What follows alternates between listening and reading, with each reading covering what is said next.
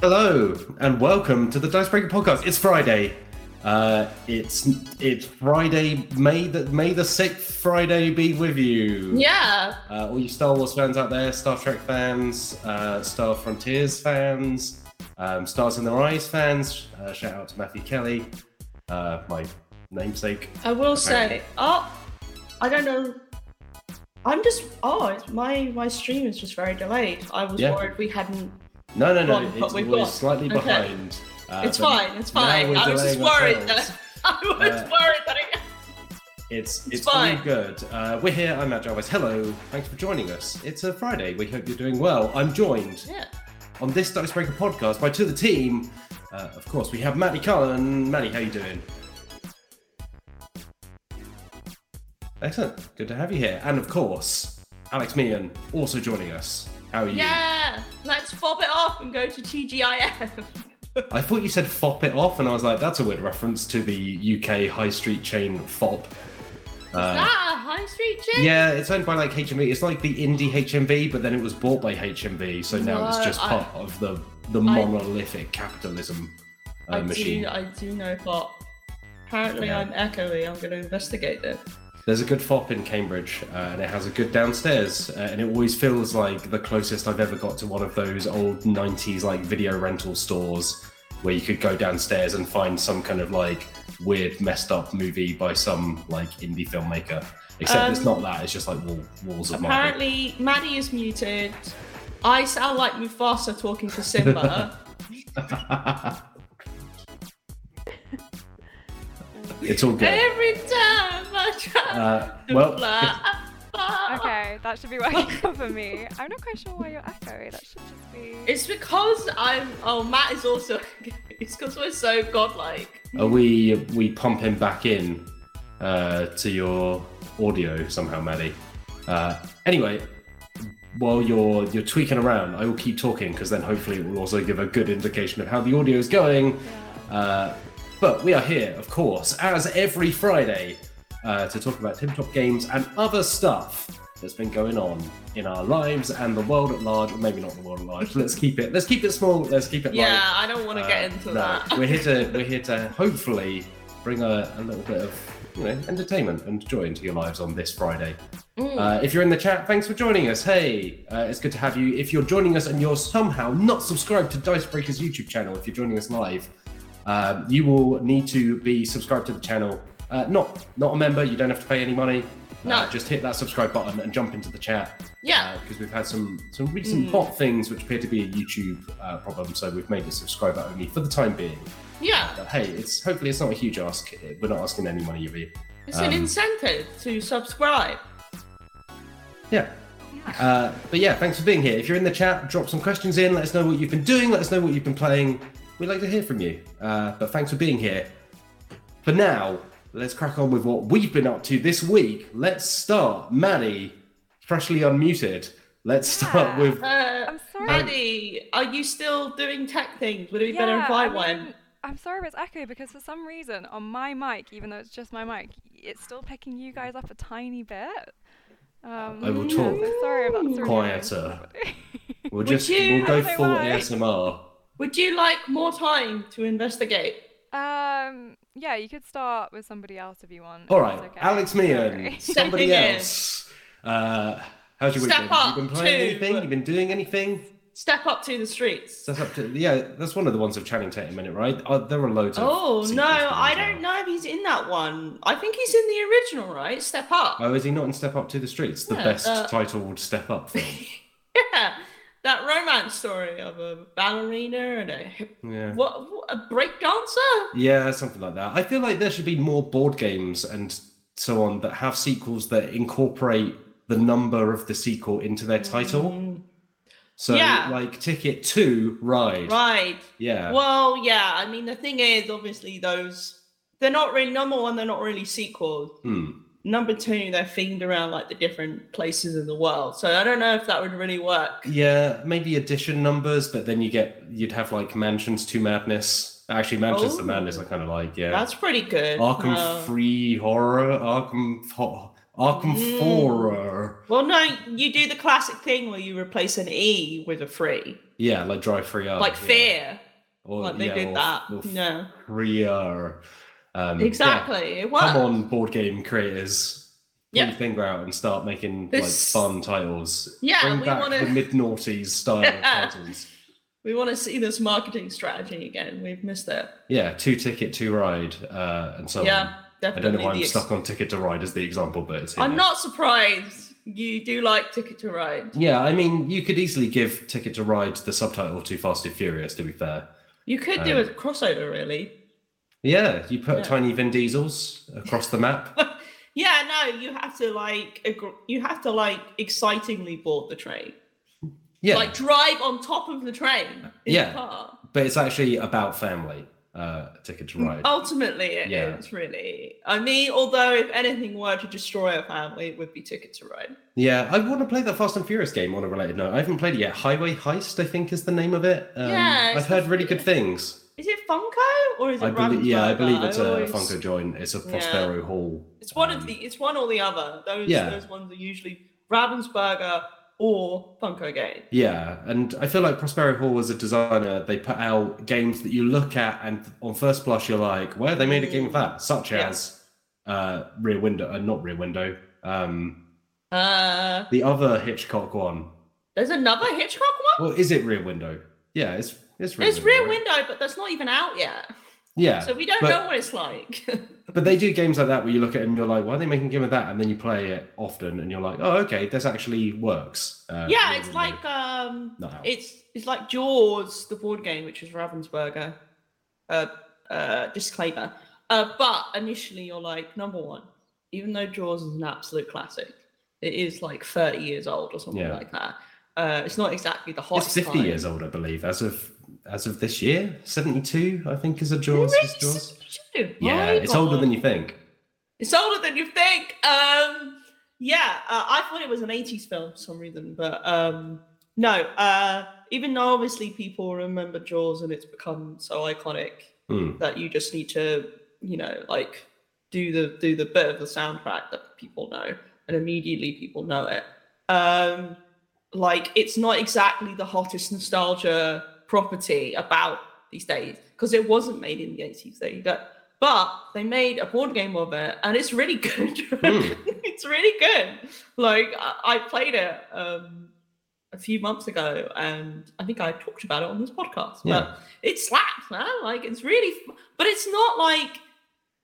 This is the thing we've had this discussion quite a few times actually about how licensed board games have just gotten so good in recent years in terms like compared to we was you know we kind of gotten used to like the sad state of affairs where it's like oh here's a licensed board game. You go around a board and there are vague references to the property. But in the recent like i would say over the last like five years maybe a bit longer like licensed board games have sort of become a bit more respected. And like because it's like the people making them care like they care about what they're making which makes a huge difference because then they make something like jaws where it's they think about like what's the themes of the film and how does it work like how can we turn this thing into like a tabletop experience Mm. that's actually enjoyable to play and not just you know like here's a themed thing that suckers will sorry will buy Uh, JP Corkery, uh, correct me, Jaws was 75. So after 72, but before the 80s. So yeah, there we go. Uh, coming up to its 50th. Congrats, Jaws. yeah well Uh, done, jaws So yeah, what have you been playing me? And anything in particular? Uh, yeah, I've been playing a few things actually. Uh, um, so I've played a wee bit of Rhino Hero, the Sacred Text. OG Rhino Hero or Rhino Hero Super Battle? Oh, wow. I don't have Super Battle, which I should rectify because Super Battle is really good. Um, it's just like again, it's the perfect sequel. Rhino Hero 2 Super Battle. Mm. That would work. Rhino Hero to the limits would be To like the a limits, yeah, or yeah. to the to the to the sky. to the skies because you're building the house, well, the houses, flat, skyscraper to the sky. Um, yeah, no, uh, I should have Super Battle because it's basically Rhino Hero but more intense. Uh, but I just I don't. We've got a copy in the office, I think. But um, I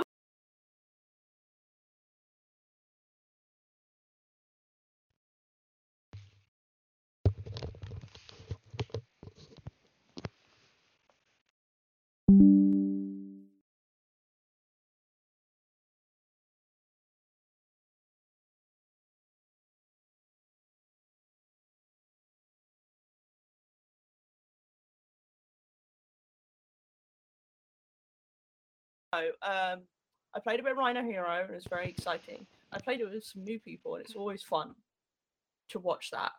Yeah. So for folks who who might have joined Oh, or uh, listened to it's Dicebreaker after we All Uh, audio is gone. Oh, no, oh. it lost me out. well the echo stopped. oh, I I'm gone. oh, we're back. All good. Uh, so for those like for folks who might have tuned into Dicebreaker a little after we because we went for a Rhino Hero stage early on. Uh, Mm. do you mind explaining what Rhino Hero is? I feel like we should oh my goodness. run through. I will look through the sacred text of Rhino Hero. Um, yes.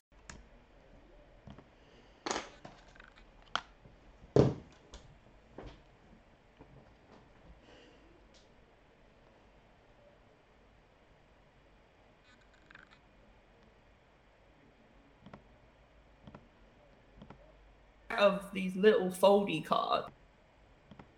The idea is that you take turns to play one of your cards from your hand, and these cards are actually like roof cards. Um, and oh, I'm gone again. No sound. I'm gonna wait until it comes back. Um, Oh Just my keep goodness. rolling because I don't think we'll be able to tell when it goes in and out, and hopefully the recording's picking up anyway. Yeah. I tried Uh, putting up and we're back headset, again. Maddie, you're muted. Maddie's So muted. we can't hear you. yeah, I know it's all echo, but sorry. Oh my to see without me. goodness. Um, and me and muted. Right, I'm gonna keep going. Oh, I'm gone again. we might need to take a break um, to maybe sort out some tech issues. Just keep Um, going. I believe Maddie and Wills are on it, so we'll Yeah, keep but there's no point in me talking if no one can hear me. So, like, I I would rather pause if we're literally like muted. I think it should be uh, if we're being guys. muted I've during it, because then I'm literally talking to no one. So I would rather bamf for a bit and maybe come back to talking, like about the schedule or whatever, when when people can actually hear us properly. We're in and out. We- Oh, they can hear Maddie, but we can't hear Maddie. no, which is well, I mean, Maddie's Oh, muted for us. So um, yeah, no, uh, Wheels and Maddie are sorting it out. Uh, apologies for this, everyone. Tech issues happen. yeah. especially So- when we're doing it from home. And It's people are saying Echo is better than silence. They can hear me, yeah, Okay, great. Yeah. but okay. we we now can't hear Maddie, which is Sorry. a problem. Okay. Yeah, that's right. Maddie doing was just it moving to Google Meet. Yeah. Okay. Okay. What's that? Um, you know what? Echo is not the worst thing in the world. Um, I think we may need. I think everyone we may need to just deal with this because if it's between Echo or Yeah, they can hear nothing you. at Like, all, it's all right. then, like I think the we know which one is preferable. At least I hope we know which one's preferable. Can do no echo as long as we have no me? so I can just sit and look. I mean, I will get. I'm sure the lovely people at home can cope with with They it. can hear all of us, apparently. It's all right. Yeah, that's fine. Uh, apo- uh, Yeah. Here you go. Apologies for the echoes. We'll deal with it at yeah, some point. fun, not really an anecdote about reverb, though. Uh, I remember when I was first learning guitar when I was about like 11, uh, someone just told me, like, I didn't know how an amp worked. And I was like, what's this knob? And it was just the reverb knob, which just basically introduces echo. Uh, and someone was like, oh, that's the knob that you just turn up and it makes all your guitar stuff sound good. And for multiple years, because nobody told me any different, I was just like, yeah, it's the magic knob that just makes everything sound good. It's the magic Um, knob. Yeah. You know, That's- you just, I love you that. just whack it up and it fixes everything. It just makes you sound like, you know, I'm BB going King to. I'm going to make a. Um, oh my god! Why have I forgotten his name? A Jim Henson style film called The Magic Knob. And I'll get puppets, and there'll be weird creatures, and there'll be a little like caterpillar. I love those, uh, and it'll be great, and I'll be in it. Naturally, yeah. I Yeah, naturally. You're first, the first person you cast in your Yeah, Jim obviously. I'm the talent, Matt. like, come on. You can't have the film without me. I'll direct, star, and produce. Um, Back to- anyway, back Rhino to Rhino Hero. Hero. I'm going to start from the beginning of the explanation of Rhino Hero because I'm worried that people didn't hear some of it. So it's quick anyway. So you've got a deck of cards, and the cards are also roof tiles, quote. And then you've got like floor cards, no wall cards that you fold. And the idea is that people take turns to play a roof card, uh, but before they can play it, they need to build the walls. So you've got like a bottom starting card, and then you place the wall cards like I don't know how to describe. I'm not very good at describing shapes, but it's like they're standing up. So then you can balance the roof card on top. Yeah, they're kind of like an open book, right? Like Yeah, yeah. view. Exactly. And then you balance the roof card on top. Uh, and then that roof card will have a little pattern on it that the next person needs to follow with the, the wall cards to try and place them there and then place their roof tile on top. So it's a dexterity game, but you're basically it's like a, a mixture of you want the tower to get really high because it's fun like that. But also you want someone else to mess up so then you don't lose. So you, either someone wins when they manage to play all their cards from their hand, or everyone else wins when someone topples the tower. And I, it, I've rarely seen someone manage to get rid of all their cards. It's hard, yeah. It's hard, yeah. It's not easy. It's much more likely that the tower's going to topple. But it's just a really visually, like, you can watch someone play this game and you know exactly what the deal is, basically. And then you've got this little um, standee, Rhino Hero, uh, little, or the hero himself. And then you sometimes you have to like pick him up and pop him on top of the different roof tiles, and sometimes you have to move him, Mm. and that's always like a butt clencher. Yeah, he's like surprisingly dense. Yeah. Uh, like it's quite a weighty little. It's like almost like a meeple thing, right? Um, yeah, it's like a little meatball, but he looks great. And he's the Rhino hero. But yeah, it's great. And the other thing I really like about it is that the wall card have like little illustrations on them of because it's meant to be like a flat, like someone's house. Um, and they're really cute. There's like one of like a little dog like peeking around the curtains, and there's another one of an elephant brushing its teeth. And I just love that stuff. It's just so charming. HABA. HABA makes some good games. yeah, HABA, like German game publisher. All their stuff comes out in yellow boxes, which I don't like because I hate the color yellow. But they make some really good games. You're wearing yellow. Yeah, but I will make an exception for the Wu Tang Clan. Uh, uh, yeah, I think they also did. Is it called Barrel of Vikings or? Vi- Yeah. I- I Valley of Vikings. The Valley of Valley Vikings. Vikings. That's Yeah. it. Thank you. Not Barrel which of the Vikings. team the team have played in the past, and they yeah. they seem to have a lot of fun with it. But then they also make games like that Dragon Egg one that Johnny really hated. Yeah, I think that won an award though. I think that was like a The thing is, they of a certain age, Yeah. like under four. They probably fun. primarily make games for children. Yeah. But like some God, Penula. They primarily make games for children. Right. So obviously you've got to take that into account. Yeah, Um so they're not the most complex games. no, but then you get something like Rhino Hero that's good for all Yeah. ages. Rhino Hero Oh Super God, Battle. nice. Yeah, S- Rhino Hero Super Battle slaps. It, it, it's Yeah. it's Slaps. it's it's it absolutely slap. Um, I think they Wow. do that animal stacking game as well, right? Mm, animal, animal upon animal, which is a fantastic name for a game uh, because it is just slightly euphemistic in like a weird way. It's like Yeah. animal, animal upon animal is like a weirdly awkward phrase to say out loud, but I I like it. I like don't see what the problem is. animal. You just get a sheep and you put a cow on top of it. Yeah. A pig. uh, That's Weird. nature. Uh, so yeah, I played some Rhino Hero. I love that. I played a lot of Bananagrams. Mm, okay, so you're on the bananagrams. I call it bananagrams. No Like, I feel says- like there are. No one says in this you go in this part ways. of the world, no one says banana like you're banana. either you're either Banana. like e- accentuating the banana or you're accentuating the anagrams. There's no middle ground. You're either a, ba- a Oh, bananagrams person or you're a bananagrams person. And I'm going bananagrams all the way. Well, I'm a banana person. So. Yeah. Look, there's no wrong answers. It's just Uh, Two yeah. correct answers. Look, bananas are great. They're full of potassium. Uh, if they get too if they get too sweet, you can make them into banana bread. Mm, I yes. refuse to eat an overripe banana. It's disgusting. Oh, they- they changed. They're like a totally different fruit, like a Mm. whole new thing. We've talked, Maddie and I. Yeah, we had a whole chat about this. Yeah, my when I was uh, uh, young, my parents used to turn around, but I refused to eat the bottom of a banana. Uh, so my parents used to flip the banana around and put it back in the skin, so that I wouldn't realize. And then by the time I got to the bottom and realized it was the top, too late. Oh, Yeah. a traumatic experience. Yeah. for young Matt.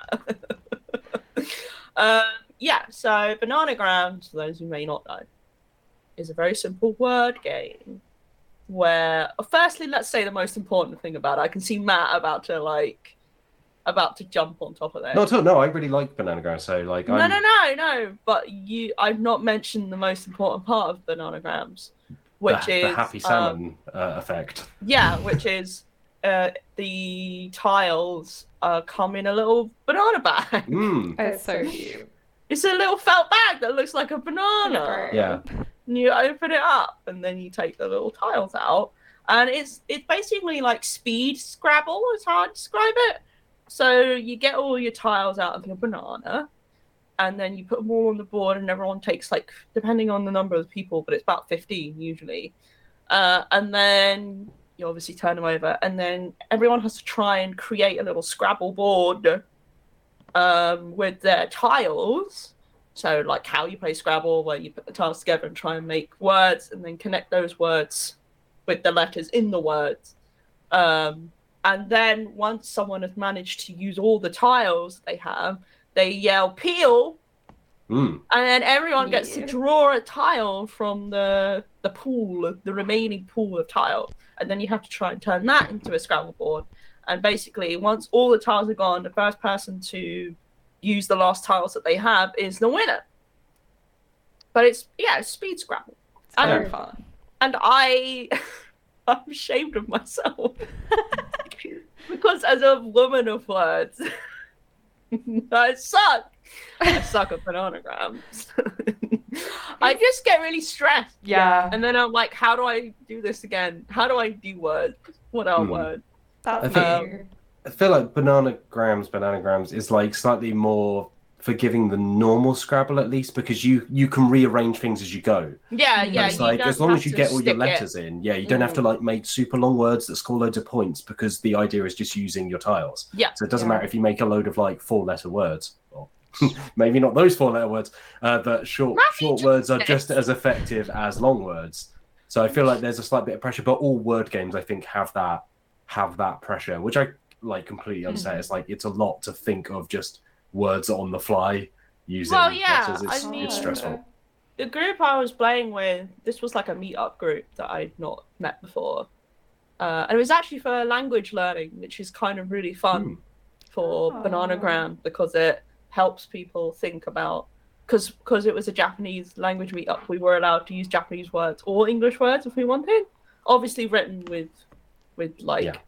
Uh, Roman alphabet. Roman? You're not using like kanji, like romanticized. yeah, I'm not using. We're not. We we're not using kanji because we don't have kanji tiles. But um, yeah, that was fun because the Japanese people who were there were like it was helping them learn English, and for us English native speaking folks, it was helping us learn Japanese, which is a really fun sort of activity for us to do. But um, yeah, there was one guy there who was. Uh, I'm gonna try and be nice, and say competitive. But um you know when you're kind of struggling a little bit and you're trying to use your brain and you're a bit stressed about that it's not great to have someone there kind of like making you feel even more self-conscious about trying to make words and be smart. Uh, so don't do that.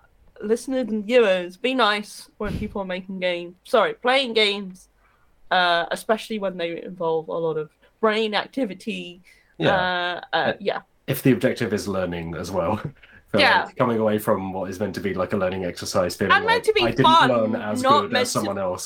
not Mm. meant to be like bananagrams isn't exactly the most intensive competitive experience out there but um you know bananagrams is great love love that bag fantastic stuff we also played skull Mm, or skull it Um, that that's a trick. If you're learning Japanese, sometimes you can get away with saying words with just like a Japanese accent, and it actually works. Oh.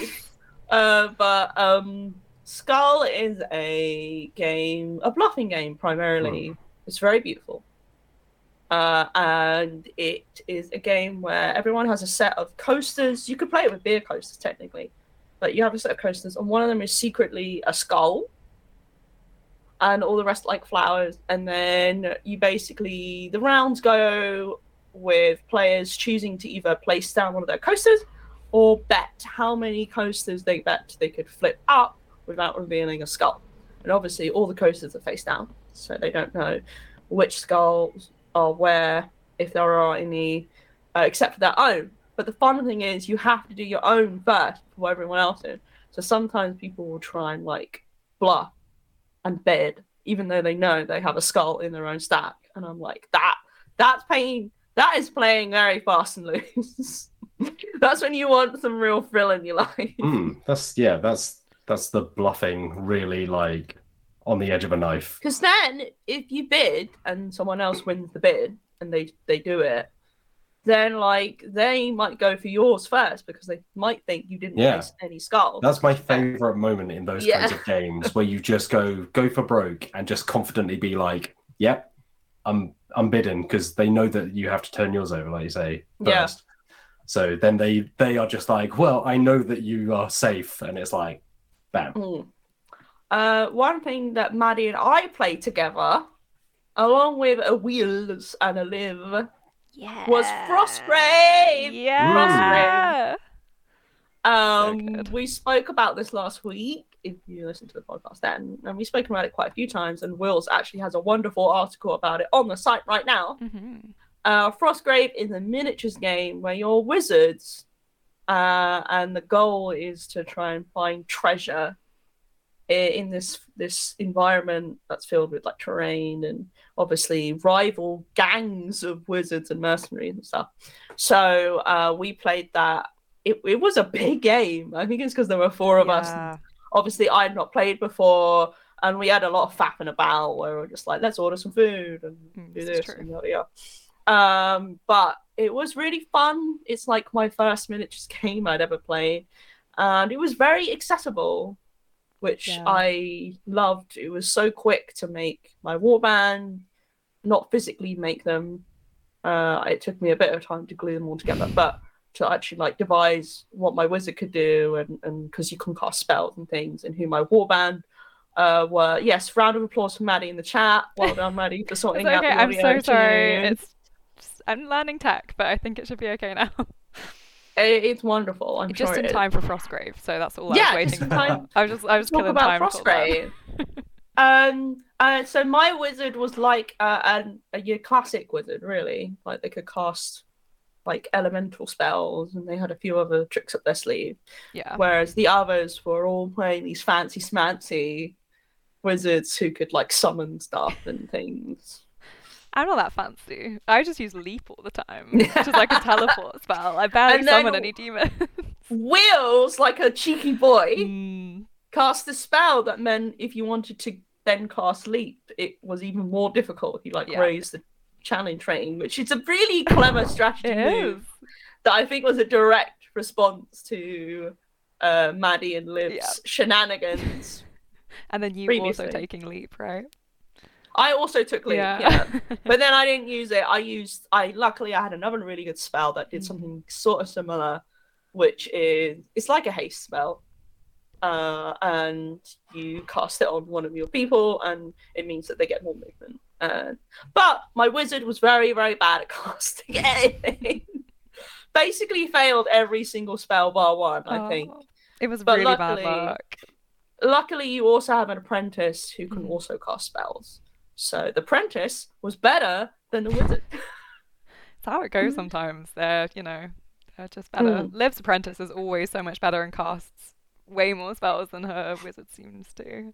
Yeah. So um yeah, it was an interesting scenario. We had to like destroy these pillars to discover these treasure chests and such. Mm. Uh and chaos. It was chaotic. Yeah. And why is that? Why is that, Maddie? Why? What happened in the game? What I mean, it's just always, always chaotic. Like, no matter that's the fun of Frostgrave, especially with four people, just running Mm. all into the center. Because normally you have little treasures spread out across the map, whereas we all had to go into the exact same space, like Yeah, know, the really close to carnage. each other. Yeah, there was a lot of murder. Um, and then live every time you pick up a treasure, you have to roll a die to determine whether a, Mm. a monster spawns. And live, live. Her only the the only twenty she rolled were in the were in summoning the monsters. yeah. And so we got two frost trolls. Yeah, she rolled a that up. 20, so we got like the highest level of monster encounter, and we were level one. Incredible. Yeah. So a frost troll appeared behind Maddie, and then Mhm. one appeared behind me, and I was like, "Oh no!" Horrid. Everybody run! Everybody run away! Um, but that was fun, and yeah, uh, it, I enjoyed it very much. Uh, it was fun to watch Wills and Liv just going at each other. Yeah, they shouldn't be allowed to start on the same board, like the same No. side of the board, because they just go for each other. That's funny.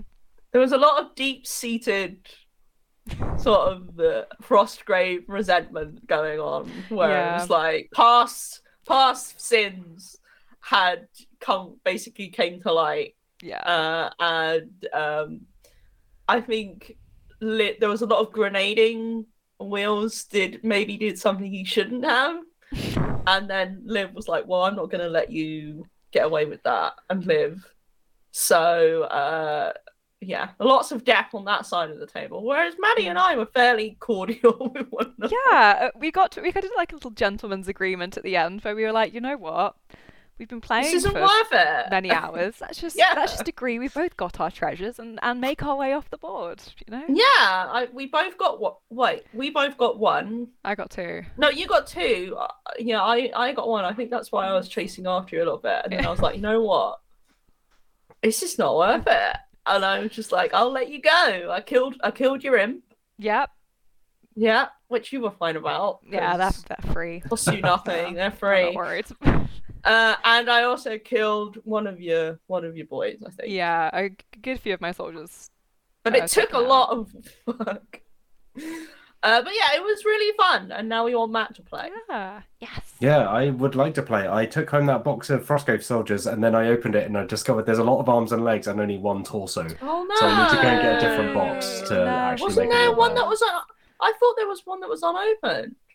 Did you Oh, was pick that? I didn't see that one. I picked up the one that was on the shelf. Oh, Um, that Yeah, one that was was on one I I told you used. That's it's all fine. I think I think there were I think there are ones in the office that haven't been opened. I'm pretty sure there's at least one, Yeah, and that's the uh, one we were talking about. No, that was the box. So you picked up the box that I raided the other week. That's why there's only one. Yeah. I mean, I've got some miniatures. Like one of the lovely things about Frostgrave, uh, which was wrote in his piece, is that you can kind of play with any miniatures you have. Yeah. So I could just bring along some of the miniatures I have that What I don't use for got. anything. Oh, Yeah, I've got like a little Gandalf over here, and Yeah, of course it's Yeah. Lord of the Rings. yeah, I just paint them sometimes while you know while I'm chatting to friends. Uh, I was so I'm slowly like- painting the Fellowship. I was like in my head, I was like, shall we guess what miniatures Matt Jarvis is? Well, I started You gluing together. I can't remember if I said this on the podcast last time. I started gluing together some Blood Bowl miniatures, and then I spent about forty minutes trying to put together an orc, and really struggling with where a particular like decoration. It was like a, it was a very Warhammer orky thing of like, Mm. here's a skull on like a handle. Look, Um, he's got to have his accessory, man. Yeah. yeah, I mean, the, like fashion. genuinely, the the miniatures look really great in Blood Bowl, so it's second edition. Um, so, and I'm really keen to play because I love Blood Bowl, but I just really bring it struggle putting along. together the miniatures. Bring it along Uh, because I need to put um, together the rest of the miniatures first. I've only done one and three quarters. Um because now that I've played Frostgrave, I'm like, what else is there? Like, I don't think Mm. I Yeah. ever really want to touch Warhammer proper because it scares me. Warhammer proper, as someone that used to collect it back in the day, was always better in concept than reality. I mean, I'm talking 15, 20 years ago when I was playing a lot, but I always preferred the the putting things together and painting them to the actual play. That's all I do. Uh, I have so yeah. much Warhammer, and I'm like, do I do anything with it other than paint it? No, It's like You, you, it's fine. Maddie, you do little tea parties. I paint them all in You're pink. like, you're like a Um, Mr. Orc. I make my little like- dolls, And then Would you like some I- more chamomile tea, Mr. Ross? Yes. and I use them for other stuff, honestly. And then you're like, yes, please. I would like one of those shortbread cookies as well. I love painting my dolls. I love my Warhammer dolls, and no one can stop me. In your orc, and you've got it like sat next to a Barbie or something. Yes. oh boy. Maddie's um, Warhammer Tea Party. Yeah. Members video coming soon.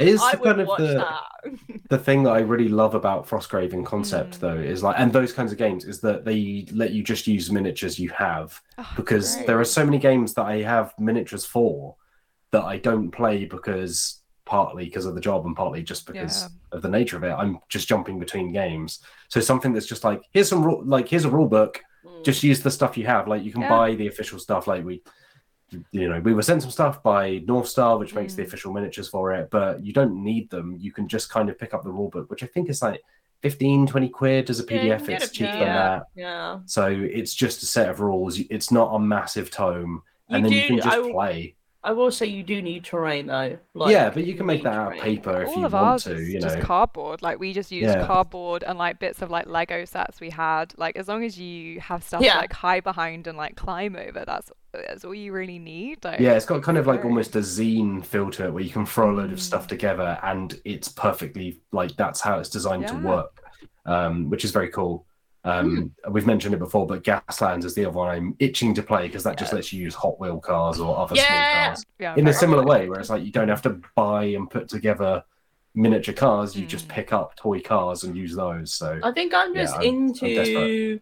I'm into miniatures games that um one aren't entirely revolved around just killing mm, like the other enemies Mm, like you know uh units uh like Frostgrave and also that aren't just like the again like it's not just that but like the reason why Blood Bowl kind of interests me because it's it's about like playing a, a sport yeah, rather than like here are some marines here are some orcs kill each other yeah, and with Blood Bowl specifically, and I wrote about this for the site. The fun thing about it is that when you screw up, it's kind of part of the game, and it's just as it's Mm. well, it's like it's a part of the fun to watch your kind of star player book it along the pitch, and then you roll badly, and they just face plant into the dirt Yeah. and drop the ball, and it bounces off. Like that's part of the fun. Whereas a lot of more traditional war, uh, like war games and Warhammer, if you fail like- that's just yeah, it. it's like you try and swing a sword. It's kind of like D and D combat a lot of the time, right? It's like you try and swing a sword, and if you biff the roll completely, kind of nothing happens, and you have to Mm. style it out or just deal with it. And you can Mm. spend multiple turns shooting at nothing and just sinking bullets into the ground. So uh, watch this space. The Dicebreaker Yeah. are going to be Yeah. playing more miniatures games, which is great because yeah. we've not really done it as much as we'd like to. I think. And it's Yeah, just, I mean, trying to find There the are harder time. things to do the- when you're not together in person as well. Like they Yeah. really do rely on. Yeah, I mean so- they're they're pretty much impossible to do. But like if you're not in person, so luckily now we can. Yeah. Uh, and finally, just to mention because this is important for work. Uh, it's for work, man. important work. Um, I recorded a lovely video yesterday uh, for the members. So if you joined Dicebreaker Plus, you'll have access to this. Uh, where I played Resident Evil 2 Remake. I've spoken about this on the podcast previously. But now you can watch me play it and, and yell and have a generally bad time because Amazing. honestly, uh, it's funny because before I recorded this, I was like worried because I was like, oh, I'm kind of stuck and I feel like that's going to Mm. be really boring for people to watch me just wandering around the game and not really know what I'm doing. So I, I kind of a little birdie told me a little hint. I was like, oh, I'll use that for the video, and oh boy, it resulted in some stuff happening. Oh my and-. Genuinely, I've not been that frightened in a game in a long time. Yelling and and being like, "Oh no!" oh, I cannot wait to watch this. it's yeah, it's quite an experience. Uh, I think at one point the words "Oh you bad man" is is they are uttered. um, so yeah, you should keep an eye out for that video if you're a member of Dicebreaker Hmm. Plus, and if you're not, Yeah, fling us some money if you have it, of course. Uh, we Yeah, appreciate the obviously. support, but it's not necessary. yeah. yeah, Uh, Cool. There you all go. right. That was me. Bye. Nice. Oh. Maddie. Uh, first of all, thank you for fixing the stream. Uh, it Thank is you a hard job that people, I think people watching probably don't appreciate how difficult it is to just make some of this stuff work. Uh, and is the reason yeah, things just break because technology. Yeah, So I'm thank sorry. you. Yeah. I'm learning. I'm learning. I mean, watching me learn and grow in real time live. Yeah, it's special. It's like Yeah. it's like watching a little birdie fly away Yeah, out of the I'm nest. falling out of the nest. And I then got fix, pushed. fix the audio. Uh, what have you uh, been playing other than Frostgrave, of course? Yeah, what have I been playing? Um, again, I was meant to play City of Mist last night, but someone else was Oh, ill, no! so we had to push it back. So we played more. The more true Feywild. RPG group experience of just finding it impossible to schedule something. It's one of those things where normally I'll just carry on because it's the very first session and I have like th- this is when all the characters meet and I have like a big event planned. I was Mm. like I can't do this with one person down. Um, so I just ran my Wild Beyond the Witchlight, which I do as alternate, um, which was very fun. People went to Frog City. Uh, Oh my god! Sounds great. What? yeah, honestly, I Wild want to Beyond the go to Witchlight Frog is great. City. It's, got the it's home to the Soggy Court, which is where like Oh a little my royal frog lives. Um, and they met Maddie. Baron, like Green Bar Blomp Gar- Green Baron, and like Muddle Mud, like Earl I of can't. Stinkwater. There was Oh my god, Earl of Stinkwater! Yeah. I can't cope right now. This just sounds like I made this. honestly, I feel like yeah, I think you'd love it. I Oh, can I see you wanna go to living in this place. oh my god. it's great. Oh, you're making me want to play D and D, and that is. I'm Yeah. telling you, honestly, it's been really fun. It's not it's not a campaign where combat is very much like a thing at all. They've had one fight, um, and the thing was like way stronger than them. So in the end, they just their friends had to be like, please, like we're just gonna bargain and like give some of our stuff away and like save them. But no, generally it's just like a really fun adventure. Um, you're just like going through all these like weird Feywild places with these scary hags. Um, just doing like like a classic fairy tale, like A to B thing happens, things happen. Like it's very fun. I'm having a I great see. time. Are you like? Does your group work through the D and D books as they come out? Like, are you planning to go from this to whatever came Radiant after Journey to this? the Radiant Citadel. I we weren't planning to just work through the books. Basically, I'd never run a pre-written adventure, and then Witchlight came out last year, and I was like, oh my god, this is made for me. So I decided to run it because I was like, oh, that should be like less work. I honestly think running a pre-written adventure isn't less It's m- work. It's, It's more work. Yeah. I guarantee it. If only like- there was a video, Maddie, that people could watch about running a pre-made Yeah. adventure in an RPG. if you want some help with that, I have done a video on it after I was looking around and I was like, no one is telling me how I need to make notes or anything. I'm so confused and scared, and there's so many pages. Um, so I made a video on that on the Dicebreaker channel, so check that out. Um, Mm. But I, Well, the saying that, I do want to run Radiant Citadel now because it looks also amazing. the thing is, like wizards are very thorough Mm. because they're like, this is the best way to run the campaign, and I'm Hmm. like, oh, I don't want to, but I don't want to control ten wolves. like, I don't want to do that. You and I are very different people, Alex Meehan. I would jump at the t- chance to control What in ten D wolves. in D and D controlling ten wolves in D Uh, D and D. I don't know. in you know. real life. in real life, yeah, I'd jump at. Yes. yeah, that's a whole whole other scenario.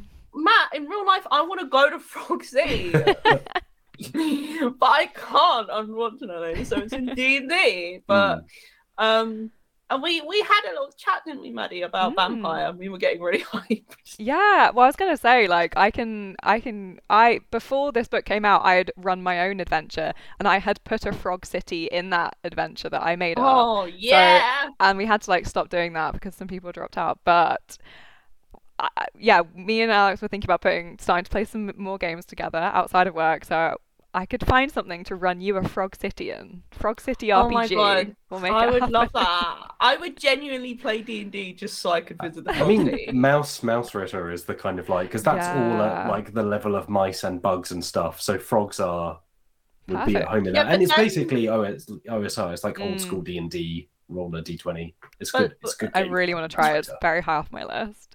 I will say, but then it's a little scary because the frogs are like The frogs are big, you, yeah. right? Whereas I like the idea of talking of the person my size talking to a frog, like a, a frog-sized frog. a Not frog-sized human-sized frog. Yeah, not a big Ah, one. No, I I. I, yeah, I want to go. the problem is.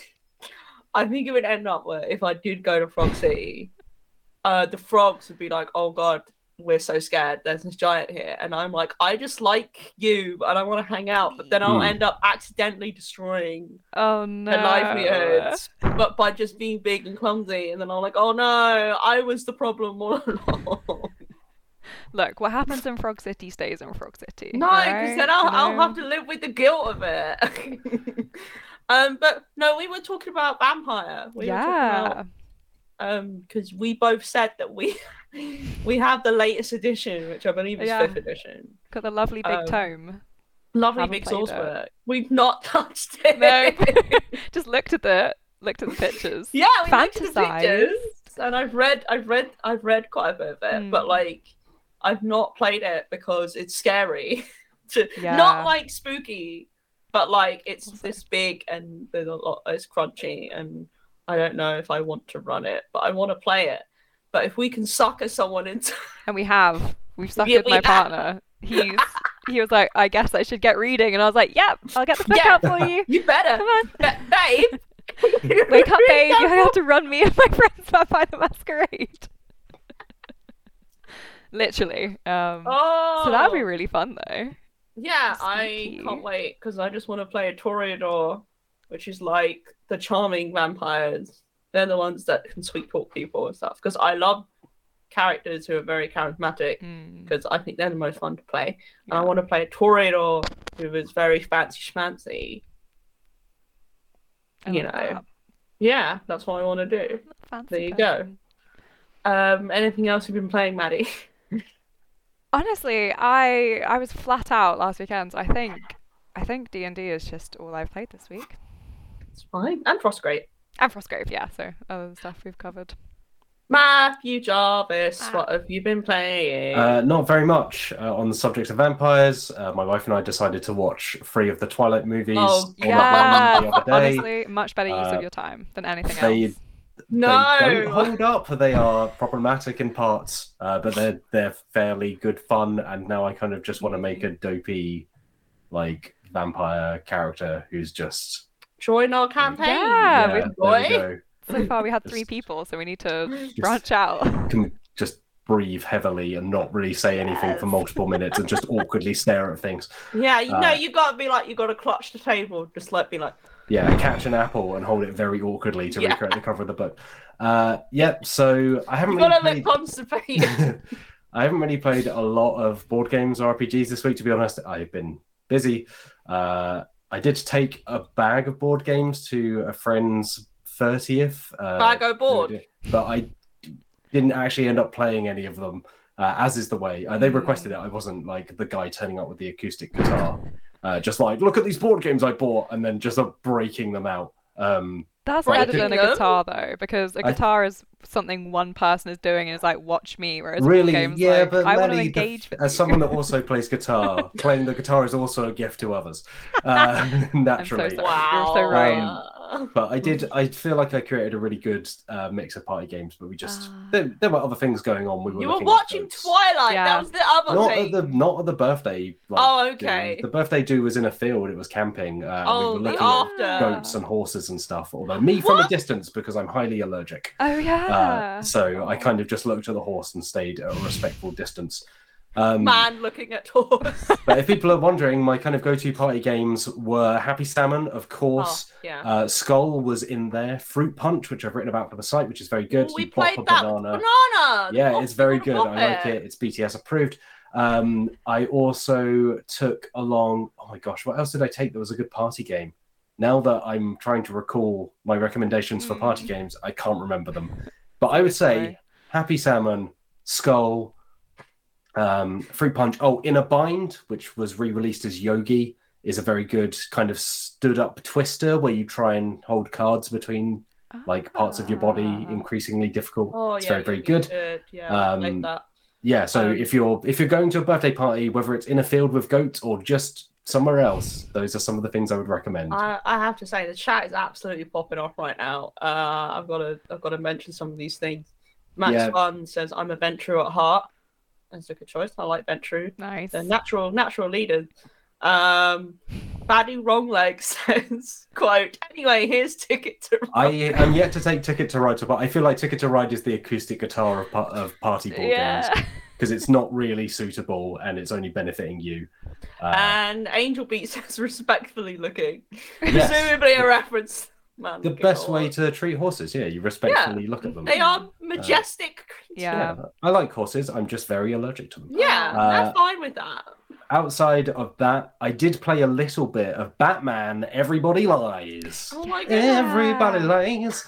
Uh, which is the Batman version of the Detective, a modern crime board game, Oh yeah. which has a much better subtitle than that.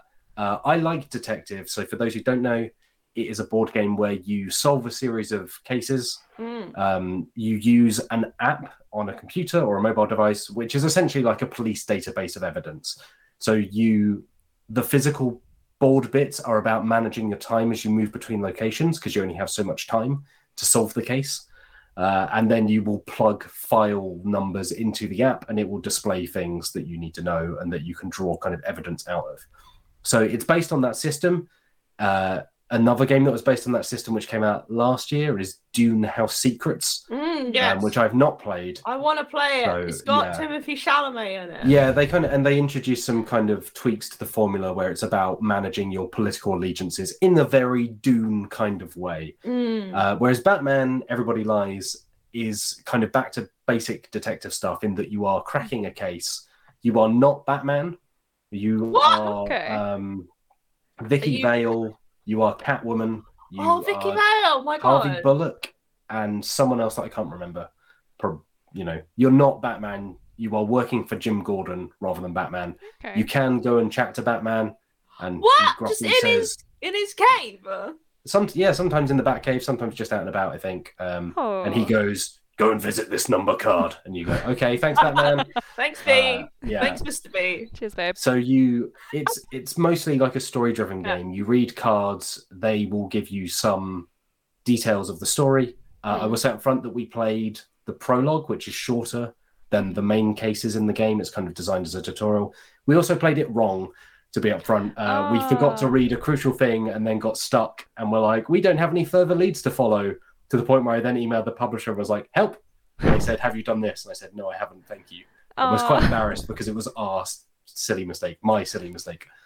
Um, but yeah, the the bit of it I played so far, it seems like a detective game. You know, you follow the leads from cards. You kind of have to draw your own conclusions between the evidence. Um, what's new in this one is that, uh, at least to me, each character has a kind of unique ability and objectives. So, as Catwoman, you might be uh, like trying to find out the connection of a particular person to the case. Uh, you can choose whether to keep those secret or you can say them out loud, um, and they kind of sit alongside the main solving of the case. So yeah, I think Cool. what I've done of it so far, you know, it seems pretty good. Detective for a game that relies a lot on story. The writing was a bit here and there. It was a bit all over the place. Uh, I gelled with it because I think it it felt a bit like a B movie at times. Like it's hard to take too seriously. Well, like the B Um, movie. Not the B movie with Jerry Seinfeld, Okay. just um, A a B. B, okay. B hyphen movie. Right. Um, yeah, the writing and the writing in this so far is it's quite you know it plays off of tropes. It's very like smoke pouring from sewer grates and Batman looking gruff and sad. Uh, Oh, look, he just- very much playing into that side. He just needs me to go, go and you know look after him. That's Yeah. all he needs. Yeah. I wish he'd stop messing about and sort that out. But yeah, it seems like I'm looking forward to playing more of it. I liked Detective, and there are three cases in this. I think each one Hmm. takes a couple of hours to do. So you know, then Mm. if it's anything like Detective, they're not highly replayable. So you're looking at probably um, something like six to twelve hours for the whole box. Um, but it is the kind of thing where Alright. you, it's not like a legacy game. You're not destroying anything. So if you go in with a few friends and you're willing to pass it round, it might justify the cost a little bit better that way. But Yeah. yeah, I'll probably have some more thoughts once I've played more of it. But from what I played so far, seems like a Batman one of those. Seems okay. Yeah. Nice. Um, Uh, not final you- impressions just yet. Have you encountered Calendar Man or not? Calendar Man, I have not encountered. Like I say, we're only in the prologue, so it's kind of your typical stuff like Falcone's involved and oh, he's there. always At one point, the Joker pops up in a way that is not like it. not really a spoiler because it is right in this short prologue tutorial thing, and it's basically like you go to Arkham Asylum, and there's like this weird thing where to do another lead, it's like you lie and say that you're here to interview the Joker, and then the Joker turns up, and you kind of just like ignore the Joker and walk off, and it's like wow. It's Very odd and kind of Okay, funny but in a way a that I don't know if it's meant to be funny. yeah, That, like like, I'm gonna Cut the interview Joker most, to his core. Yeah, one of the Yeah. most dangerous supervillains in Gotham, and then you're actually actually But no, I I don't- don't I'm not here for you. you. Yeah, don't it's like like you. just hanging up on the call before he can even finish the punchline. It's pretty. Oh, Um, he, he's got it coming. Uh, so yeah, that's that's Batman. Everybody lies. At least so far, like I say, it's a very very small amount I've played so far. It's out on the nineteenth, I think. So I'll have some more thoughts ahead of that. And who knows? Ooh. Maybe we'll play it on the channel, and maybe Ooh, we'll I have something special when we do play it We on the channel. might be, yeah. We might be playing it next week, and we might have some copies Um, to give away. oh no! I thought the special thing was gonna be we had like a acid, an acid thing for to push someone in. No, I- i- If, if we People, the people do vote not on get who we get pushed to- in vats enough anymore. you Yeah, yeah, they they don't. that in that then they- Joker movie. They just made him like I don't know. The, Yeah, he's just Yeah. a he's just a crime boss now. Yeah. But no, yeah, uh, as as Matt and uh, Maddie said, we will have a copy to give away. Very exciting. we'll have exciting. multiple copies to give away. a multiple copies. My God. Yeah, uh, so tune in next week. I think we'll be playing. Thursday. Uh, and it will be spo- spoiler free. I think we'll be playing the prologue, so you Mhm. Yeah. know, there'll be reason for you to play the full full thing. Yeah. Uh, all right. Uh, other than that, I haven't really played any other board games or RPGs to be honest. I, I bought a copy of Old School Essentials a little while ago, actually based on Maddie's video, uh, which is very good and is up on the YouTube channel. Because my group, which previously played Pathfinder and Monster of the Week, were looking for something new to play, and I was like, "That game sounds cool. I'm going to pick up a copy." Partly just because it sounds cool and I want a copy of it, uh, even if we don't play it. So yeah, uh, flicking through it, I really like the look of it and the sound of it. I kind of, I'm not the world's biggest D and D fan, but I kind of like the very back to basics, like brutalness of it. I guess Yeah. like the I don't like a lot of admin stuff in my RPGs, but I do kind of like the you're going to get hit and you're going to lose like three quarters of your health points because Yeah. you are a fragile human being made of squishy blood. Um, so yeah, I'm, Squishy blood. I'm Oh. looking forward to it. Uh, No. I haven't really done a lot else. I've played a bunch of Yakuza Zero. It's fun. It's got great writing in it. Uh, I might play Mahjong in that at some point because Mahjong's in there and poker. So I, I think Wheels has it as well. So maybe we'll do that for a members video. Uh, but the other day I was just like, maybe I'll just play Mahjong in Yakuza Zero a bunch. Mm. Um, yeah, uh, my copy of Betrayal arrived. Uh, it arrived a little bit beaten up. It kind of got lost in the post, I think. but I'm looking Oh, forward to playing that. Uh, you should go and. Watch slash read Meehan's review because Mhm. I'm excited to play that game. Betrayal is a great game. Yeah. Uh, speaking of B movie stuff, it's very much a B movie board game. Yeah. But Yeah. it knows what it's going for. It's messy in all the right ways. Uh, Wei Han Lim says, "Will there be costumes for next week's stream?" I Uh, I wish Not currently planned, but we uh, we need to get. Uh, I want to get a Oh. Harley Quinn costume, Yes. but like uh, Batman the animated series Harley Quinn, not um like Suicide Squad Harley No. Quinn. uh, No.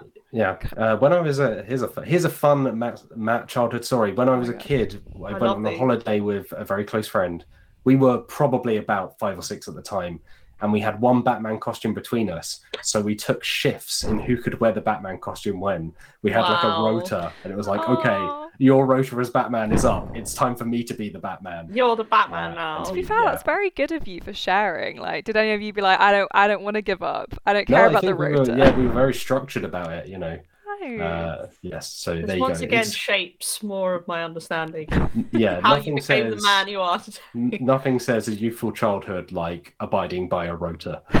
Uh, a rota okay. of fun. Um, uh, Aranja Four says you could at least wear a lot of black eyeliner. Matt can rock. oh yeah, I did wear Yeah. I wore eyeliner and Yeah, you and- did. and nail polish in fact for uh, my friend's party, and it was good. It's been a while since I wore any of that stuff, and I'll say I killed it. Yeah. Yeah, we could okay. just smudge a load of black eyeshadow, Yeah. like smoky eyeshadow Everyone gets around smoky our eye. eyes. Yeah. Yeah, and then just talk really. Yeah, if you want to see how that looks, uh, go to my Tune Instagram. in. uh, all right, uh, and for Oh those on goodness. anime, those on anime check, Oh, the one of you, uh, my group are currently watching Evangelion uh, again, uh, and I am up to Stone Ocean of JoJo. Moving on to news. All right, let's do some quick fire things. Uh, that Blade Runner RPG is on Kickstarter and it's making a heck of a lot of money. Yeah, Yeah, I'm tempted. I have to say. I- I yeah. want Free have a pretty good track book. record as well. So you know they did that Alien RPG, which is pretty good. Like does some really interesting things. Nice. I want that hardcover book. It looks pretty, Mm. and I love Blade Runner, so I'm very tempted. Oh, Yeah, part of me wonders whether people are backing this because it's Free League and therefore, you know, they've made some pretty good RPGs, whether the majority of people are backing it because it's almost like a Blade Runner art book. You know, there's obviously some Mm. intersection, but I always wonder with this stuff, kind of like the Avatar Legends Kickstarter. yeah. Like, how far is it going just I mean- based on the fact it's Blade Runner? Blade Runner is. Oh, okay. So I this is rough estimations. I reckon Blade Runner is not as popular as Avatar, just because You reckon? I reckon okay, it's not because Avatar one is more recent. Therefore, This is more- Avatar: The Last Airbender. we Yeah, this is clarify that. Avatar: The Last Airbender, James not Cameron's Blue People. no, not James Cameron's the Blue only People. RPG I care about. Give it time. They're making Yeah, a lot of those I'm they films. will.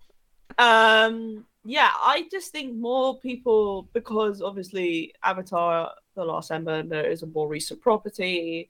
It's like massively popular. Like I don't think people realize because obviously, especially among like our generation and maybe even a little bit older, like people watched that, you know, when it was coming out. Whereas like original Blade Runner is what like 1970 something? No, 1982. Um, so it's I mean, Blade Runner is iconic, but it's whether like are there lots of people who genuinely like love the property? Obviously, like Hmm. 2049 came out, but apparently no one went to see 2049. which is a Which is a shame, damn 'cause it's very shame. But they gave Denis great. Villeneuve the money to make that Dune film, so yeah, so Dune Good. is, comes from that. But um, I reckon it's a mixture of both. Obviously, like Blade Runner is popular, but like you know, Free League has its own fans as well. Like, yeah, I just feel think- like yeah, Avatar Legends, I think, is more Avatar than Magpie. I don't think many people know Mm. Magpie. Yeah. Whereas, I guess my head as well. It's like Avatar is a world that revolves around its fighting styles, right? Like it's it's bending styles. Yeah. So it's very obvious as a combat kind of mechanic for a tabletop RPG. Whereas looking at Blade Runner, Blade Runner has an incredible world, like fantastic storytelling and atmosphere, but especially because it defined a lot of the sci-fi that followed, it feels like it's kind of like almost generic by nature of having come so early. So it's like, what does this do that, for instance, like a cyberpunk or like an indie, you know, I think they're being RPG really, from what I've read up to this point uh, about it, I think they're going, they're being really clever about it because they are focusing on the key themes of Blade Runner that aren't just like futuristic stuff and you know like s- s- like the cyberpunk kind of transhumanism stuff necessarily.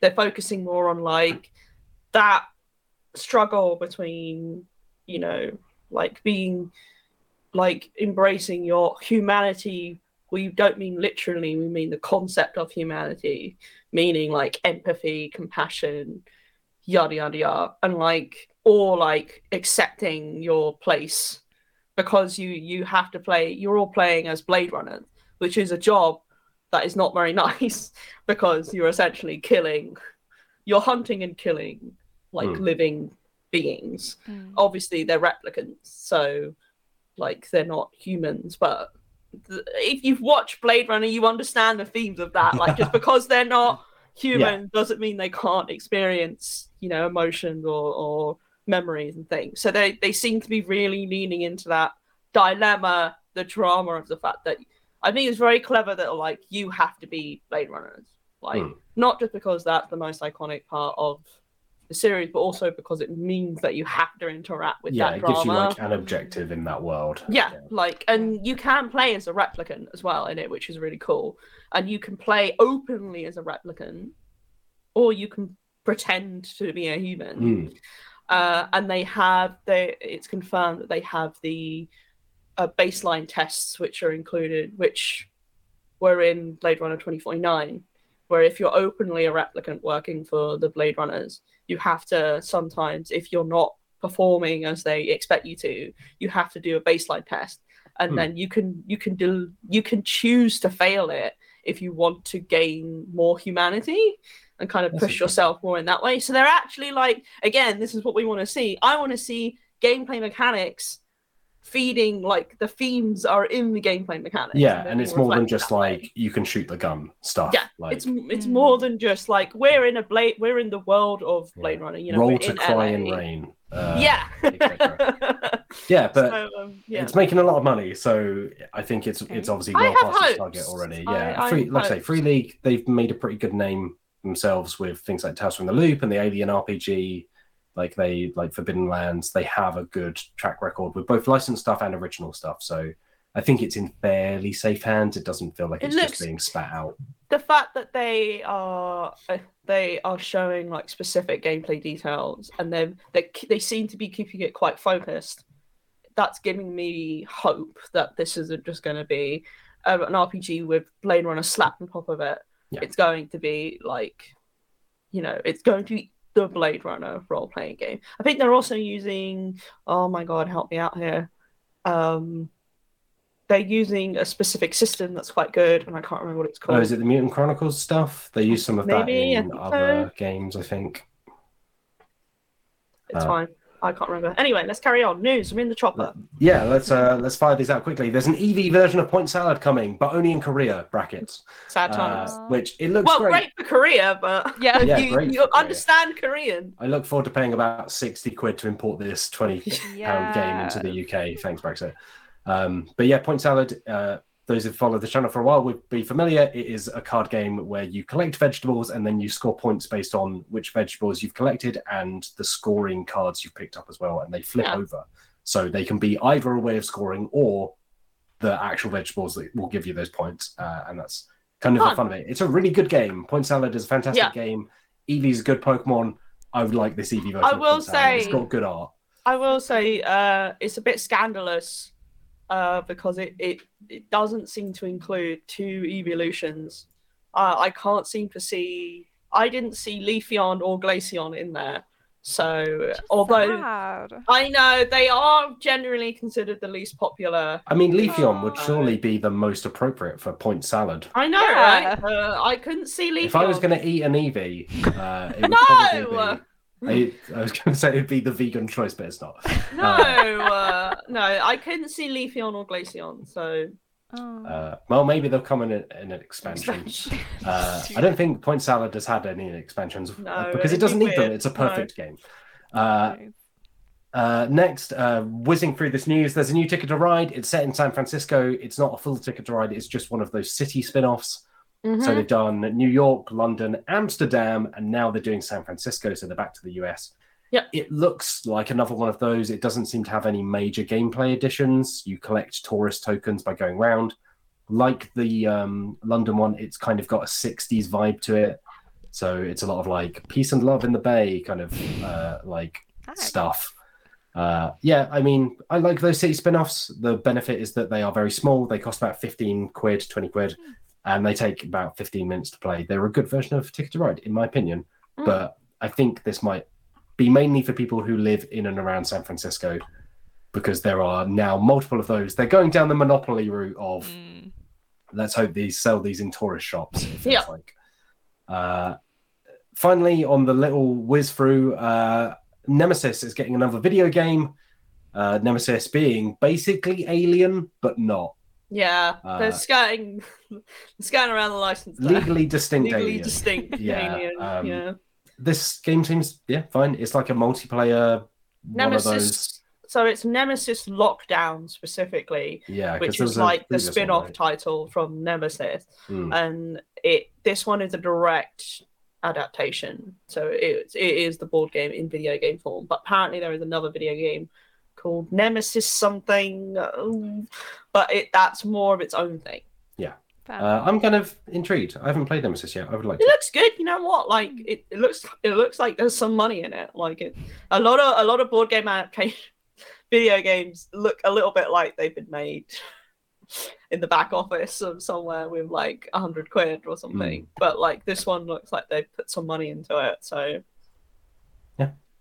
Uh, we should play Nemesis at some point. I Yeah, feel like really it was one of Nemesis. a lot of Alien alikes that came out about five years ago. Hmm. There was like Alone, which is fine. There was the actual Aliens, Another Glorious Day in the Core, which took about ten years to actually be released. Yeah. Uh, and then there were like some others. They just seemed to spring up around maybe the four- 40th anniversary. But yeah, Yeah. Uh, Nemesis seems to have been one of the ones that's People survived. remember, yeah. Yeah. People speak high, fondly, highly about it. I Yeah, think. I think people generally like it. Uh, make Alien Isolation the board game, you cowards. Uh, yeah. right. it's good. Uh, next, quickly on our news tour, uh, News Magic tour. the Gathering is putting out a secret lair uh, called Pride Across the Multiverse, uh, which is in support of LGBTQ plus um, community, communities. Half of the profits, I think, are going to the Trevor Project, uh, which is an organization in the US, I believe. Um, and yeah, like a lot of the Magic the Gathering secret lairs, it's kind of a limited run of cards with alternate artwork. So in this case, um, in universe queer characters um, and like generally thematic celebrations of Queer ideas, queer concepts. the queer Yeah. community and LGBTQ uh, plus individuals. So yeah, there was some kerfuffle around this initially because the announcement and store pages were locked um, in LATAM countries, but they've now been unlocked, and Magic kind of put out a fairly, yeah, like eh, statement that was kind of Yeah. like we've unlocked them without saying a lot about why that was initially the case Hmm. but the fact is they're now unlocked in countries such as Brazil. Um, so yeah, these will be out. Uh, actually, I imagine next They- month, right? Because Pride. yeah, I believe they're they're open for pre-orders now. So uh, I think they may That run would make for, sense for a little while. Yeah, to come out in June. I, yeah. I so don't. you know, I don't- secret lair stuff. Yeah, I don't love the idea of secret lair stuff because it's very much like, oh, if you don't get these now, you never will. And it's like it's the FOMO stuff of Magic. Mm. Yeah, Yeah, and out. obviously sometimes they can be pricey. But I mean, like, Pride is a better thing to celebrate than like The Walking Dead or something. yeah. You know, So yeah, yeah mixed things on like big corporations doing this kind of thing, but also you know better to More- see it more than, rat- than Yeah, to better not to it. support it than not. Um, so yeah, uh, finally, uh, there are some classic classic. People got very upset when I call I use the word classic to refer to Pacific Rim uh, as a Yeah, classic action it's movie. It's a like a decade old. Yeah. I Matt Jarvis, you're riling up the nerds. Stop it's a it. modern classic. I don't actually Yeah. love Know what you're doing.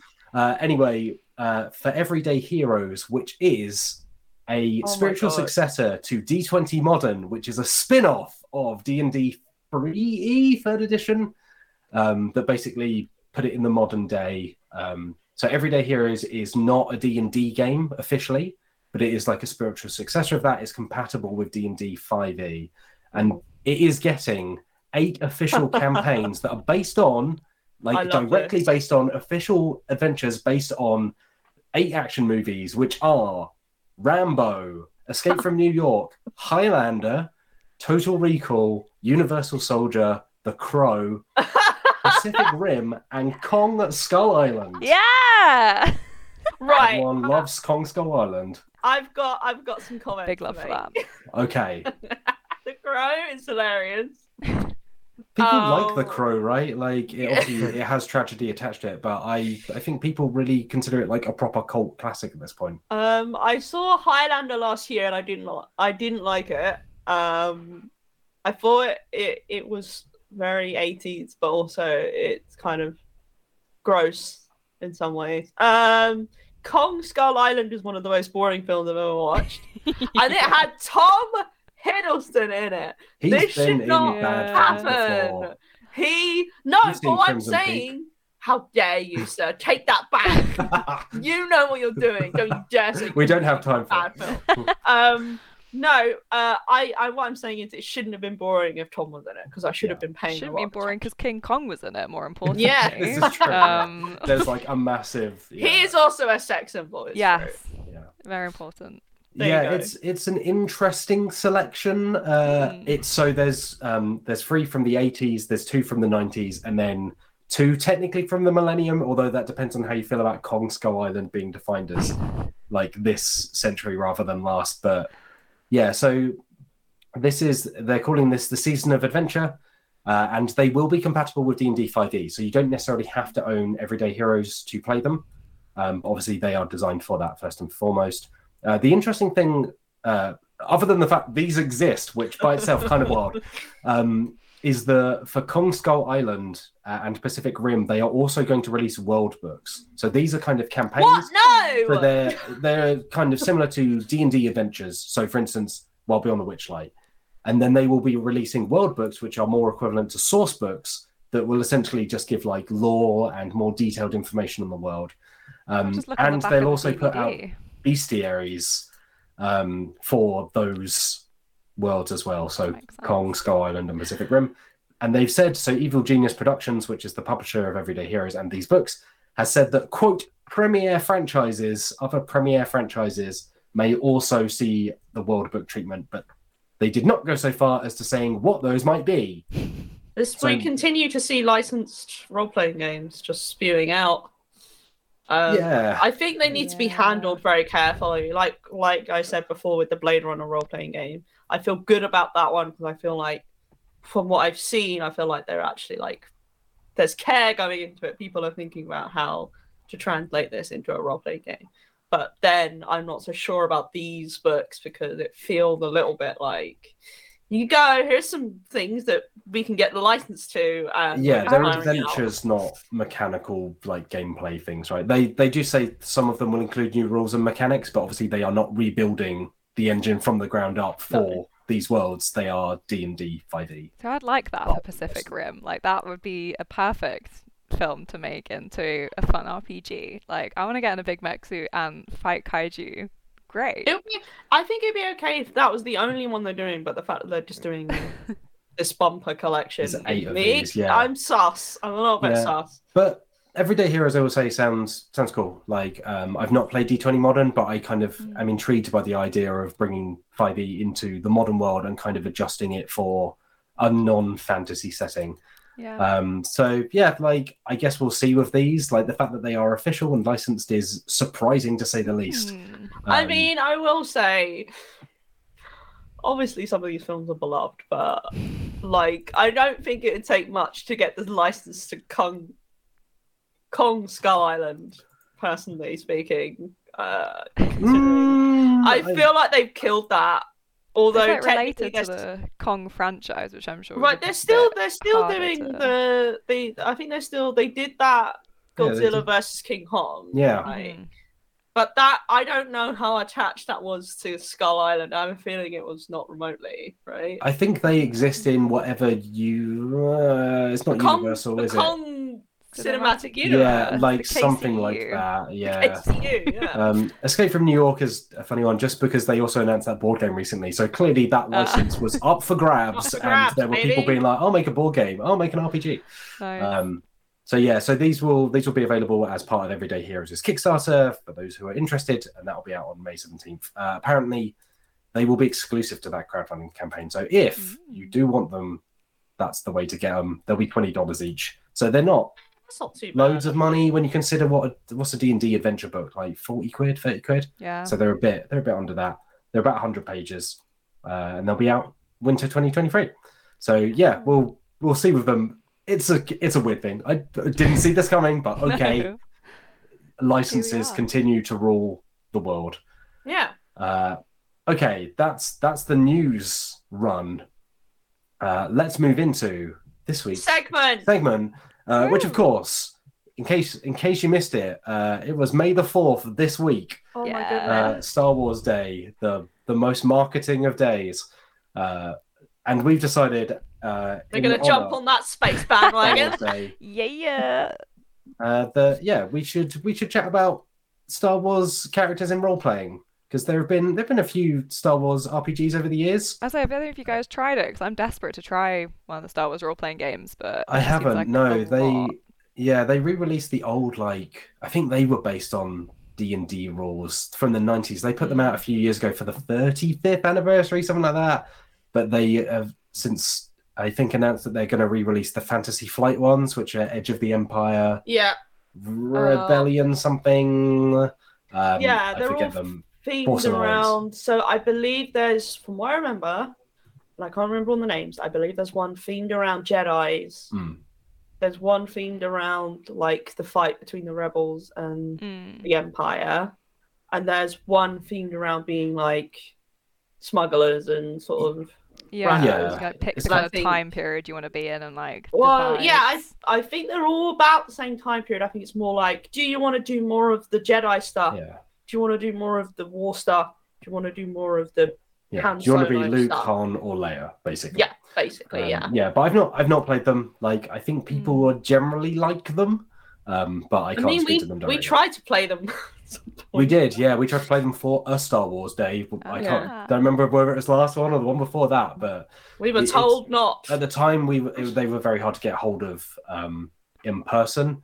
So Yeah. that was when we end. I ended up wearing a fake fur rug over my head and got very warm. Yeah, I think you were like, "I'm Chewbacca," and then we read we read one of those Star Wars books, and Will said a choose your own word. destiny. I think. Uh, Ah. Yeah, yes. Will, Will said a bad word. Will's yeah. Will's dropped the f bomb while doing an impression of BB-8. BB-8. the the you know, famously non To be fair, non-talking robot.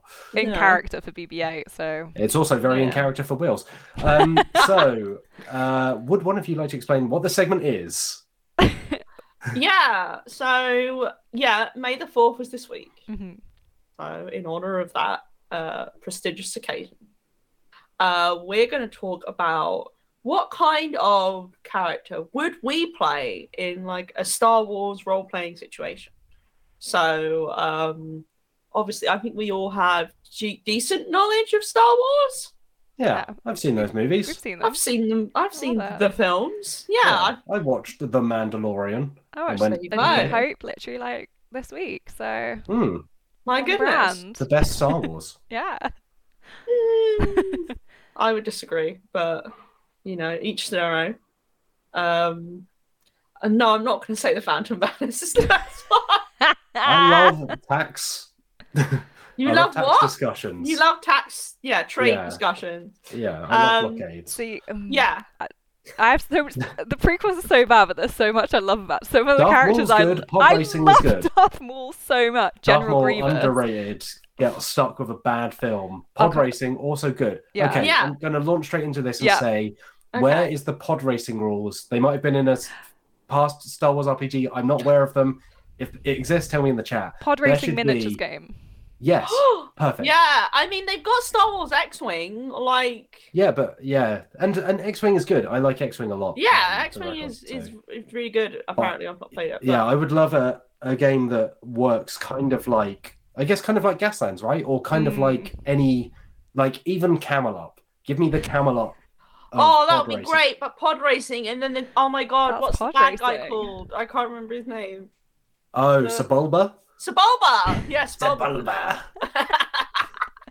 I still remember watching um back bef- in the before time. hmm Um, I remember watching Astrid, who used to work for Rock Paper Shotgun.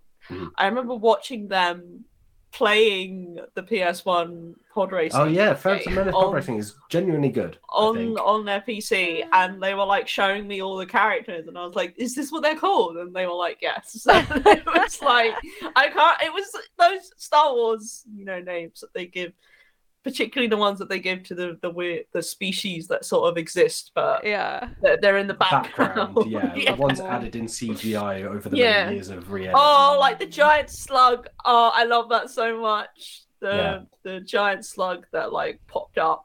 A pod racing minigame would be great, right? Because you could have different pilots with different abilities, kind of like X-wing, where X-wing you have the ships, but you also have the pilots, and they have different abilities depending on who you've decided to stick in an X-wing. Yeah, I think pod racing would be cool, and you could have a Mhm. momentum system to try and turn corners and not crash into rocks. So Well, is your that- character choice Anakin Skywalker? I mean, that's yeah, great. but unfortunately, that's I guess not- I'm led down the the aisle. I mean, Anakin has the most, the most. I'm not going to say the best, but certainly has the most character arc in those films. Yeah, True. Get rid of them. A lot of ups and downs. Yeah, but I guess Palpatine also there, but Palpatine just, yeah, Look, Palpatine is Power. Pa- Palpatine's in those films. Palpatine's living his best life. it's, it's so true, you know? Garbossing to the extreme. yeah. What about Count Dooku? What, how do you feel about him? I love Christopher Lee, Yeah. Mm. rip, um, Rip. but also Count Dooku, mm, best known for a bad CGI fight with Yoda Yeah. Oh, yeah. He does do that. and a bendy lightsaber, banana shaped lightsaber. Sometimes you have problems with that. It's okay. Yeah, it happens to the best. of It's us, not okay? embarrassing. Yeah. It just happens It's when you've got a about bendy lightsaber. So yeah, What side does your lightsaber bend? uh, See, again, prequels. General Grievous. I would. That's who I would want to Is that who play. you oh, wanna that could be Maddie? interesting. You want to be General Grievous? I love him so much. Why? General Okay, explain, Kenobi. Fine. explain to us why you love him. I wish I could explain. I wish I had. I wish I could unlock what it is in my brain why I love him. But just I don't know. I get so happy every time I see him on screen. I'm Mm, like, I love him. He's what good. you're doing. Yeah. He does that cool helicopter spin. right, Yeah, with the loads of lightsabers, yeah. lightsabers. He's got his like little cough going on, which I Yeah. think is fun. Most Um, lightsabers award goes to General Grievous. Yeah. So if I'm role playing, I'm gonna beat that. you all. I'm gonna have like ten lightsabers. I th- yeah, there could be like a fun mechanical thing in just having that number of arms and lightsabers where you need to coordinate in order to not just clash with your own. Like anyone dual wielding swords, right? It takes takes Yeah, precision, takes accuracy. skill. I'm sure that would make a really fun RPG where you're spending like an hour calculating your hand position. I'm just roll my imagining, imagining Maddie having to roll a dice for every single one of her arms. Don't mind me. I'll take my ten minutes in, in combat as I just roll Yeah, for each of my I- lightsabers. I'm just like I'm gonna arm go. has initiative. Yeah, I'm just like I'm gonna go to the supermarket and pick up some things. Who wants what? It's like the be QWOP of the RPGs. Oh yeah. Um. So you want to be General Grievous? That was one of You my want to be like a yeah. droid who is evil? I mean, Star Wars is very good and evil. There's there's not a he's huge yeah, he's area, mainly but- just like he's very career driven, right? Like he's got his Yeah, career path, and his career path is A murder career Jedi man. and take their lightsabers. yeah. so, like, It's and he's committed to that He's path. ambitious and Yeah. he's successful for a Uh, while. I do like that so far we've got the two characters we would like to be in an RPG are Anakin from the prequels and When General Grievous also from the prequels. He's a child. Child Look, Anakin and General Grievous. yeah, It's you a great hang group so far. You get to hang out with R two D two. See, yeah, R2D2 Mm. is my second choice. Oh, R two D two is your second Yeah. choice. Okay. I so love explain how that would R2D2. work. Um, just do a little scream every time something goes wrong. What?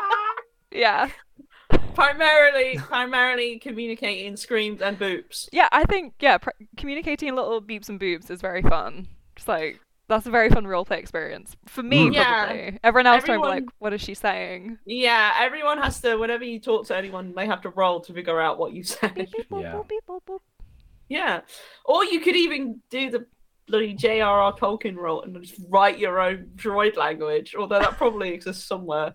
Oh, no doubt someone has translated Yeah. R2D2's beeps and boops into something. So, you, so Maddie, you don't, you don't want to be queer icon C3PO then? Uh, R2D2 is just way more fun. Like I think obviously together they're a great duo. They're a dynamic duo. if I could yeah. play Yeah. with those two, great. but- Okay, two of Oh one. yeah, that would be fun. fun. Yeah, like dual character. You've kind of like is C3PO kind of like the um summoner, and R2D2 is like the familiar kind of thing. I honestly feel like oh, it's the other way, oh, the other way around. Sorry. Oh, that's yeah, that's fun. yeah, I mean, personality wise, I think R2D2 is definitely like He's cheeky. he he they yeah, drive. I he, they are cheeky. I don't. Yeah, they sort of drive the. I just kind everything they're, was they're small the and so a- agency. Yeah. They sort of Yeah. drive things, Hmm. whereas CP3 are so much like, oh, I'll, I'll go along with this, I guess. yeah. Yeah, someone were- make a solo RPG where you are just in that escape pod at the start of A New Hope, and it's the time between leaving the blockade runner and getting to Tatooine. Yeah. And it's just you and it's just C3PO and R2D2, and they're just having a conversation. Indie indie RPG designers, hit me up. Let's make this happen. Please, I want to play. Yeah, the journaling Um, game of those five minutes or however long it takes. Ba- Batty Wrongleg says, how about R2D2 with six lightsabers?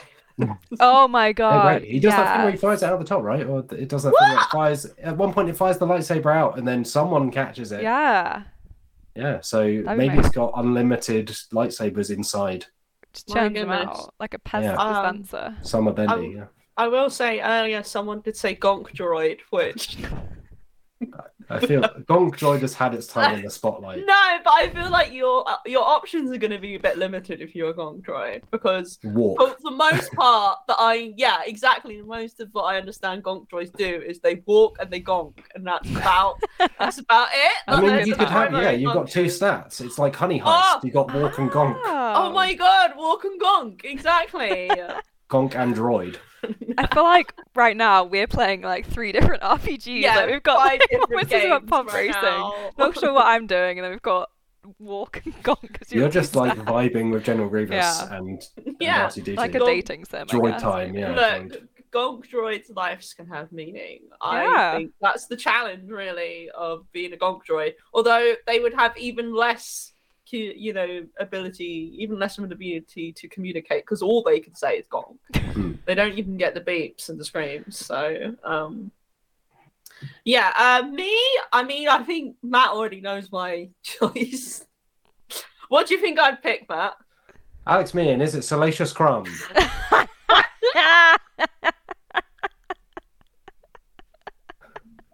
Feel like I'm on Jeopardy. What is Salacious Crumb? It's just Alex. Look, Salacious Crumb is the best character in the Star Wars universe. Why did I not instantly know that's what you're gonna say? I can't believe I didn't think that. I, I'm just thinking he's iconic, right? It's true. Like- Iconic is uh, clearly a word that can be applied in so many situations. Look, he was so good Only to icons. that they retconned his death in the comics. Okay, they were like, we can't let this, we can't let him die. He's too good. He needs to appear in other Uh, things. for the sake of the audience, can you please explain briefly who Salacious Crumb is? Please, briefly. I know that you have much to say on the topic. He's got a long and storied history. Um, Salacious Crumb. I'm trying to remember what his species is. I think it's like a monkey something. but um, he's like a little guy who uh lives in Jabba's palace, Mhm. and he hangs out with Jabba, and he just he just he's just Jabba's hype man. Like he he laughs a lot because He's the very- Flavor Flav to Jabba's like Chuck D, yeah. yeah. Uh, he laughs a lot. He laughs at Jabba's jokes. He plays. He he says jokes himself. Yeah. Uh, and he's just a sort of spot of. And at one point, I think he's like attacking one of the droids or something. I can't remember. Oh yeah, Angel Beat says he's a monkey lizard. Yes, he is. Uh, But um, Official He's- species. he's just a, a, a you know he's just a happy guy and i just want to be a monkey lizard who hangs out with like a crime crime boss of some Yeah. Yeah. Is it like a Blades in the Dark style? You Yeah. plan your heist with Jabba This and is then the Salacious six- Crumb heads out. this is the sixth this is the sixth game we're making which is yeah like a blades in the dark style rpg where you play yeah like one of jabba's hench people uh, I will be playing the monkey lizard. I, I mean, uh, let's not beat around the bush. I will be playing Slash Crumb. Yeah. Crumbs in the dark. Crumbs in the dark. yeah, and you you got to help Jabba prepare. I love the this. crime. You got to do Jabba's dirty work. Yeah. because Jabba's not going to do it himself. He's, No, that's not what he's about. No. He's a he's a delegator. Yeah, he's a Mm. ja- he's a hut. That's his species. he's Jabba the Hutt. You know, he's not going to be doing that himself. He's going to No. de- Yeah, he's he gonna delegates. delegate Not when it. you've Yeah. got Um, Salacious Crumb on payroll. Like, Yeah. Like we really got to justify this crumb budget. It's like, what should we Look, say? the crumb budget goes to him being being a hype man. Like, yeah, he's- yeah, he's just giving everyone good vibes. he makes his money back in seconds. Yeah, he does. He really does. Uh, he's great. Uh, yeah, or or Mhm. or I'd be like, and we were talking about this the other day. I'd be like Max Rebo, uh, in the little band that plays in the cantina, Yes. and he's just. 'Cause he, he has this little ball that he's playing. Uh, For people who don't know who Max Rebo is, he's he's like a little blue guy. He looks like an elephant a Mm. bit, and he's he's in the cantina band. I'm pretty sure, and he's like playing his little orb thing. Hmm. That's his instrument. He's an artist. Okay, would be Rob no, new game, uh, cantina band. You are a traveling band, and you're in the world of Star Wars, and you've got to make a living. That'd be so fun. I would love that.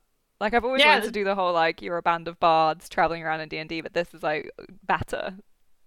Yeah, Angel Beat says the the Jizz Wailers. or Yeah, I believe that is what the, Yes. the canonical reference to jizz. Star Wars jazz Yeah. is. Uh, is they call it jizz, which is unfortunate. Yeah, it'll be called. It'll be called.